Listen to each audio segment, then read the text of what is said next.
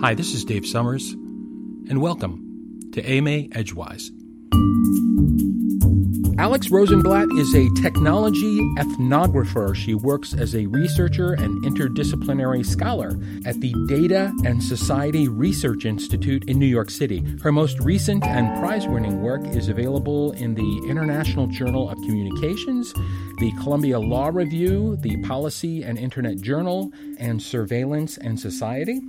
Her research is also featured in the New York Times, Wall Street Journal, MIT Technology Review, Vice, Quartz, Wired, Time, Technology Review, HISA, New Scientist, The Guardian, and CTV. She's an occasional contributor to the Harvard Business Review, Fast Company, Motherboard, Slate, The Atlantic, and Pacific Standard. What do you do in your spare time? Just joking.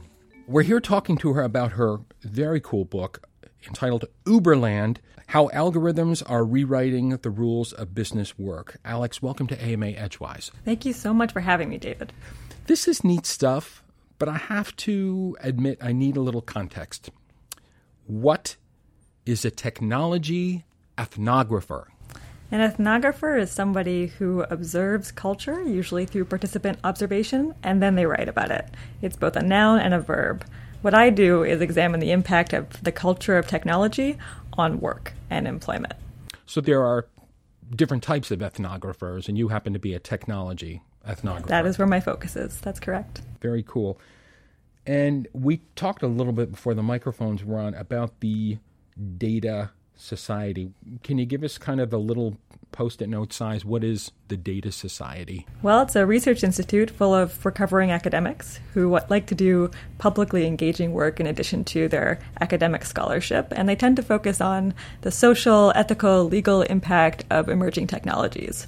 And so it's really looking at how tech is impacting and affecting people in society. And when I say tech, I really mean internet technologies sure. for the most part.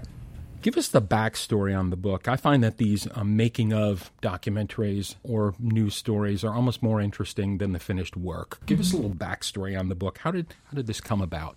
Well, around 2014, I was looking at Uber's possibilities as part of the general excitement over the gig economy and the prospect of work that could be more flexible, more independent, could be coordinated on a massive scale through internet platforms, and they seem to resolve a social inequity problem.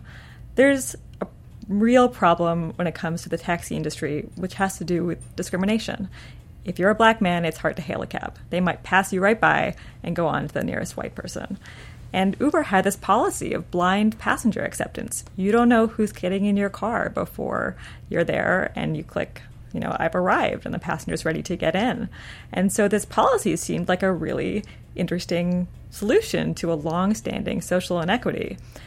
As I started to look more deeply into it, along with my research partner at the time, Luke Stark, we found that it was one of many policies that actually limited how much control and power drivers had over their income, even though they were being billed as entrepreneurs who could make full and informed decisions. You know, the absence of knowing where your, who your passenger was was also coupled with the absence of knowing where they were going. Sure. Which would be a great way to like reduce another problem of you know discriminatory uh, destinations, but like discriminating against certain destinations, which often has a, a, racial connotation to it.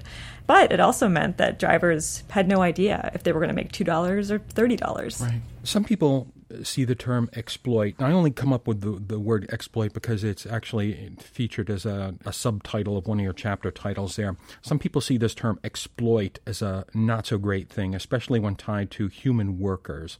Don't get me wrong historically, people have exploited opportunities in warfare. You exploit the enemy's weaknesses. You know what I mean? So I don't want to paint it with too negative a, a, brush, but within the context of how you use the word, your definition of exploit, was it your intention to sort of use the positive or not so positive definition or perspective of that word when tied to human workers? Is it a good thing or a bad thing? What are your thoughts on this? I think the question of why exploitation isn't always a good thing is very interesting. I would say that when it comes to labor relations, the term exploit tends to have a more negative connotation. But when I talk about it in the book, I'm not just talking about how drivers might be getting the short end of the stick. It's also how, you know, Uber's narrative was crafted in a way to sort of convince the public and media and policymakers that what it was offering was only good and remarkably so, that it was going to be a force for positive innovation and change in society, and that it should not be constricted or held back by regulations that might stifle its potential for innovation. Yeah, how can you keep down all this goodness? You know, how can you suppress this wonderful thing? Well, it's very persuasive, and it's one of those persuasive politics that is coupled with a service that works super well. Everybody, as a consumer, for the most part, they love the service. They love that they can get a ride on demand and it takes them from A to B. And for the most part, it works pretty well. It doesn't work so well for everybody. You know, if you're disabled, it might be really difficult for you to get an Uber to come pick you up and take you where you need to go. And a lot of cities have come in and said, well, you know, we do need to impose fingerprint based background checks, for example, on all drivers, just as we would for typical licensed cab driver. And the companies will come in, not just Uber, but also Lyft, for example, will come into Austin and say, like, no way. You try and impose these rules, fairly reasonable rules, and we'll pull out. And not only that, we're going to take up a social cause to pair it with our positive innovation. We're going to say, we're here to fight for racial equity because people of color have been disproportionately affected by criminal records, and fingerprint based background checks will just affect people of color more negatively. And so we can't have that. And so you reach this point where the possibility to persuade the public that your politics yeah. are better and that your innovation shouldn't be constrained is sure. so interesting because you simultaneously, as a technology company, make the claim that you have no politics. Right. Your technology is neutral. Right. It just might reflect the mm. marketplace. It mm. just makes connections. Yeah. It's just like a credit card transaction sure. that they're processing. It's so ripe for spin, right? It really is. It's been amazing to see. In your mind, does Uber represent the future of most corporations and their relationship to their customers slash passengers and their employees slash contractors? I'd say what Uber has brought, even if Uber disappeared tomorrow as a company, I think the innovation they've brought is here to stay. And I think the mainstay of that is algorithmic management. You know, it's algorithms that actually enact the rules of how drivers have to behave on the job. Of course, Uber sets those rules and those policies, whether implicit or explicit, but it's algorithms that can actually manage hundreds of thousands of independent contractors and help standardize how they behave on the job. Mm-hmm that's super interesting because when you look at the case of Uber, you can sort of see where when drivers face harassment on the job and they turn to a robotic manager to help resolve a problem, they really can't get very far. Mm-hmm. There's a certain point at which the algorithms that create really efficient systems of management can also be the point where the rubber hits the road because it's absurd to turn to a mm-hmm. bot when you're about to report an instance of harassment. But at the same time, when we look at the case of Uber drivers, we can see what the stakes are because their livelihoods are on the line. And we have a deep appreciation in American society for earning your living mm-hmm. and that being a fundamentally important thing that people have to have respect for.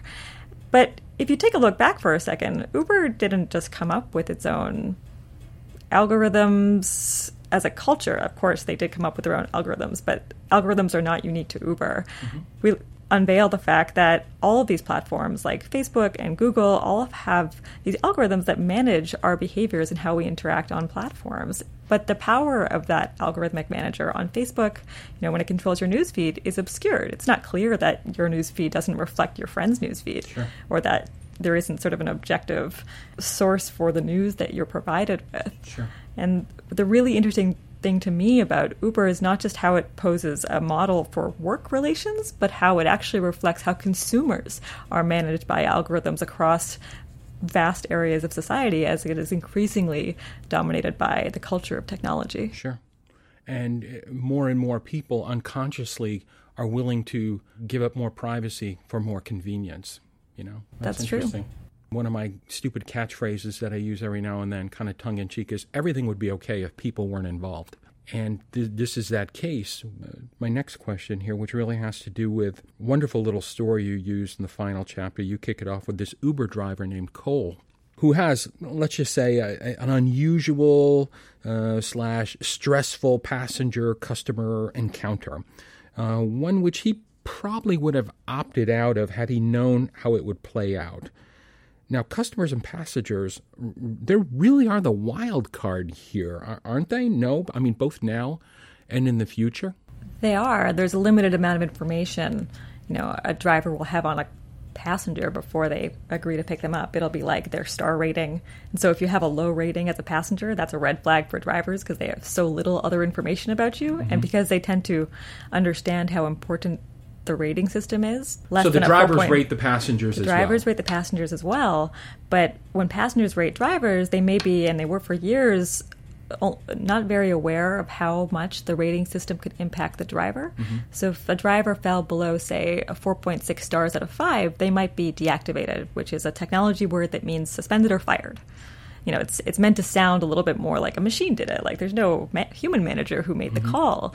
The language of technology has really sort of infiltrated the relations of employment.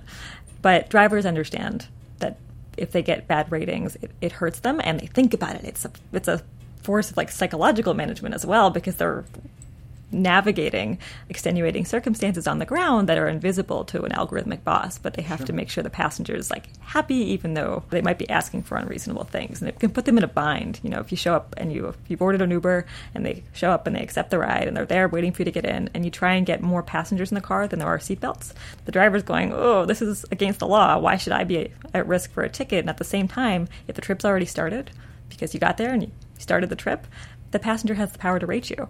So an unhappy passenger might end up docking you points that could affect your ability to earn in future. And so the one interesting facet of this system of algorithmic management is that the customers also take on the role of a middle manager in some ways. I mean, they're evaluating drivers, and Uber tabulates the ratings and gives drivers sort of an average that determines whether or not they're eligible for other jobs in the future. Mm-hmm. But when it comes to a passenger, you don't know who you're dealing with you really have to make like really snap judgment calls. And what's interesting about Uber system is that there's no employee handbook when you get mm-hmm. started. You might see a little video, maybe like 15 minutes long, sure. but there's a lot of information that's withheld or sort of obscured. And there's a reason for that. And that reason is their employment classification. Drivers are classified by Uber and other ride hail companies as independent contractors. Contractors, sure. Exactly. And yet they have to standardize the behavior of hundreds of thousands of drivers at any given time. And they have a massive churn rate. Mm-hmm. I think after six months on the job, it's something like 68% of drivers drop off. And that's that means you have to quickly onboard their their word for it or hire drivers onto your platform. So you have this double bind. One is you're having a constant slew of new drivers, and the second is you have to communicate the rules in a way that doesn't look like you're telling them how to behave on the job. Otherwise, you might you have a lawsuit into, on, on right, your hands. You run into the whole independent contractors. You, you know. do. Yeah. And so what drivers see is not you have to perform the following behaviors. Instead, they get a little notice that might say, you know, riders give five star ratings to drivers who perform the following listicle of behavior and that serves as an enforcement saying, tool. Just saying. Exactly. You know? It's an enforcement tool for the exactly. suggestions and recommendations of your algorithmic right. manager. And that's, right. you know, when you're using like a GPS navigation system sure. like Google Maps and you get a, a recommendation for a faster route, you don't, you don't, have to follow it. You know, you might. And even if it's a bit deceptive, even if it sends you on a longer route in the end or it's experimenting on you, you're getting a free service. But when your manager gives you misinformation about where your next ride might be, you run into a different set of challenges. Sure. So when it comes to a driver like Cole, you know, he shows up, it's his like first week on the job, and he has a passenger who's really harassing him, yeah. you know, wants wants him to hang out, is starting to yell at him, really aggressive. Pretty bizarre. Wants to have a hug that's a little yeah, too long at the end. Strange. Yeah, invites him home invites him into his home to maybe smoke pot and yeah. it's just the driver's going like, Okay, I'm new at this. How do I handle this? and this is a driver who had a lot of experience in customer service, and his instincts were to try and maintain the passenger's calm as best he could in an aggressive situation. And so he's, t- he's making all of these efforts, you know, much more than you think goes into sure. the service when you're thinking this guy's just going to take me from A to B. Sure. And when the hug lasts too long and Cole has to sort of gently push his passenger away, mm-hmm. he's going like, okay, so yeah. what next? And right. where do you turn to? Sure. And the only support you have through Uber for the most part of the time was you could write to a customer service agent called a community sure. support representative. Could be somebody located in the Philippines. They've effectively created email versions of call centers sure. to receive your complaints. But when it comes to safety, having a robotic response that just says, "Hi, I'm thank you so much for your input," is but, just absurd. But Cole I'm given to understand either founded or co-founded this like bulletin board or this place, this community mm-hmm. where drivers could go to share their learnings, their fears, their worries, their best practices, their stories in an effort to sort of like what can I learn from this, you know, don't make the same mistake I made or here's something that worked for me kind of thing. Absolutely. Right? But that's all informal. It's totally informal. It's so fascinating because there's no workplace where drivers all gather around a central building. You're looking at drivers who have formed and forged a workplace culture beyond a workplace. And where they've gone is online. They were using community. It's a community of practice. They're building communities of practice, and it's so interesting because they're using the same Silicon Valley technologies that have sort of developed into the Uber model of work you know, to also forge the same like older parts of the workplace just in new spaces. And so sure. if you're gathering in Facebook groups or dedicated websites, you are comparing notes with other drivers and you may not even be in the same city. There are local groups online, but there's also groups that might have like 16,000 drivers in them and one guy's from Ohio does, and there's a lady from Dallas. How does, how does Uber feel about this?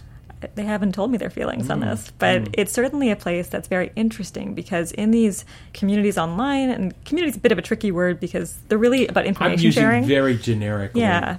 They're really information sharing spaces. And in technology mediated work, you have evidence of things that happen to you on the job yeah. in a way where you would have to sort of sneak a camera into a factory there's to figure out. Yeah. yeah, there's a trail. You've got screenshots of what your algorithm manager told you. They said, go find this surge pricing area and you'll mm. earn three times as much and you arrive and it turns out the surge is gone by that time you're sure. frustrated or maybe you sure. have like Cole a challenge with a passenger and you're like how do I deal with this yeah. who, who do I report it to some drivers have found that even when they sort of communicate to what they call Uber's robots that they've faced uh, you know uh, harassment of some kind the robots might say well okay we won't match you with this passenger again and the driver might be sitting there going like but you're going to match the harassing passenger with other drivers? Like, that seems unfair. And so they're online, they're comparing notes, they're figuring out the best ways of practice, they're figuring out whether to chase the surge, for example. Mm-hmm. Everyone's the veteran advice among driver communities is like, do not chase the surge. But new drivers are new to the game, and it takes them months to figure out,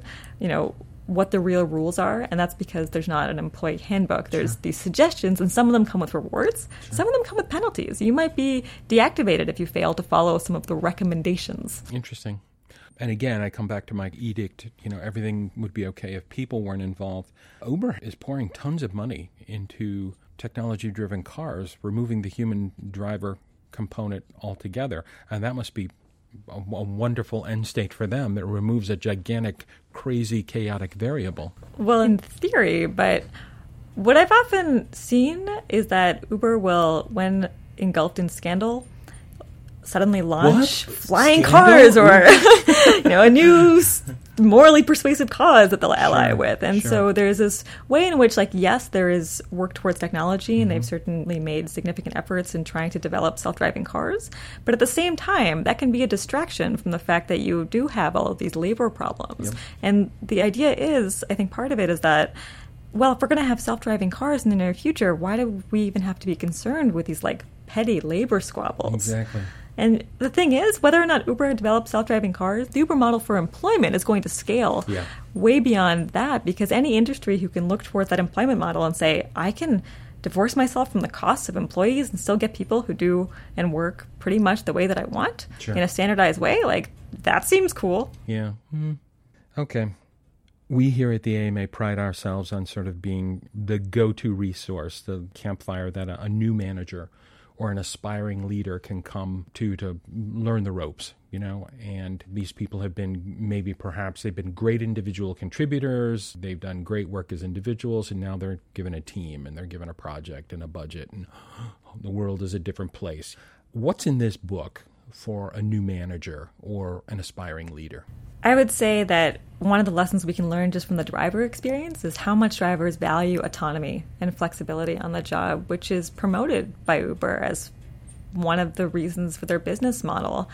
I would say what drivers often learn is that there are significant constraints on their independence when it comes down to it, because if they don't behave in particular ways, you know, they risk being fired.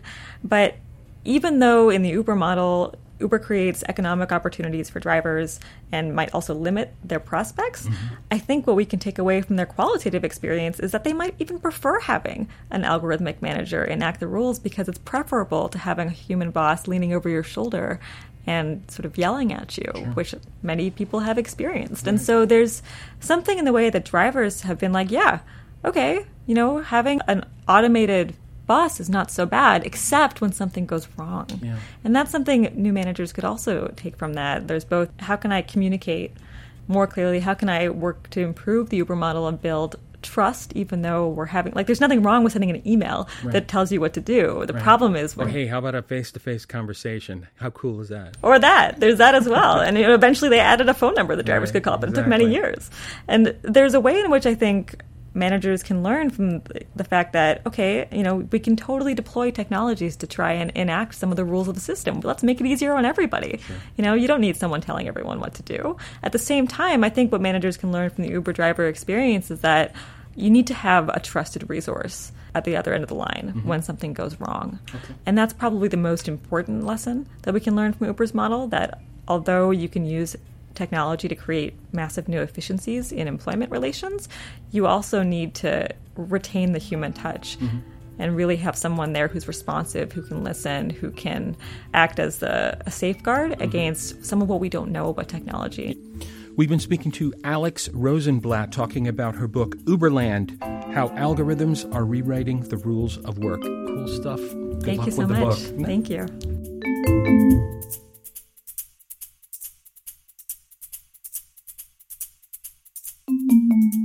Follow American Management Association on Twitter to learn more about upcoming free programs, the latest news, management insights, and special offers.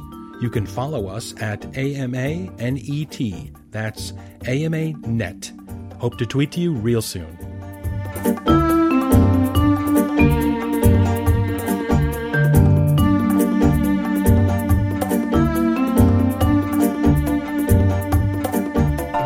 Feedback very seriously here at the AMA. If you get a minute, you have some thoughts about this program or additional questions, just send an email to us at podcasts at amanet.org.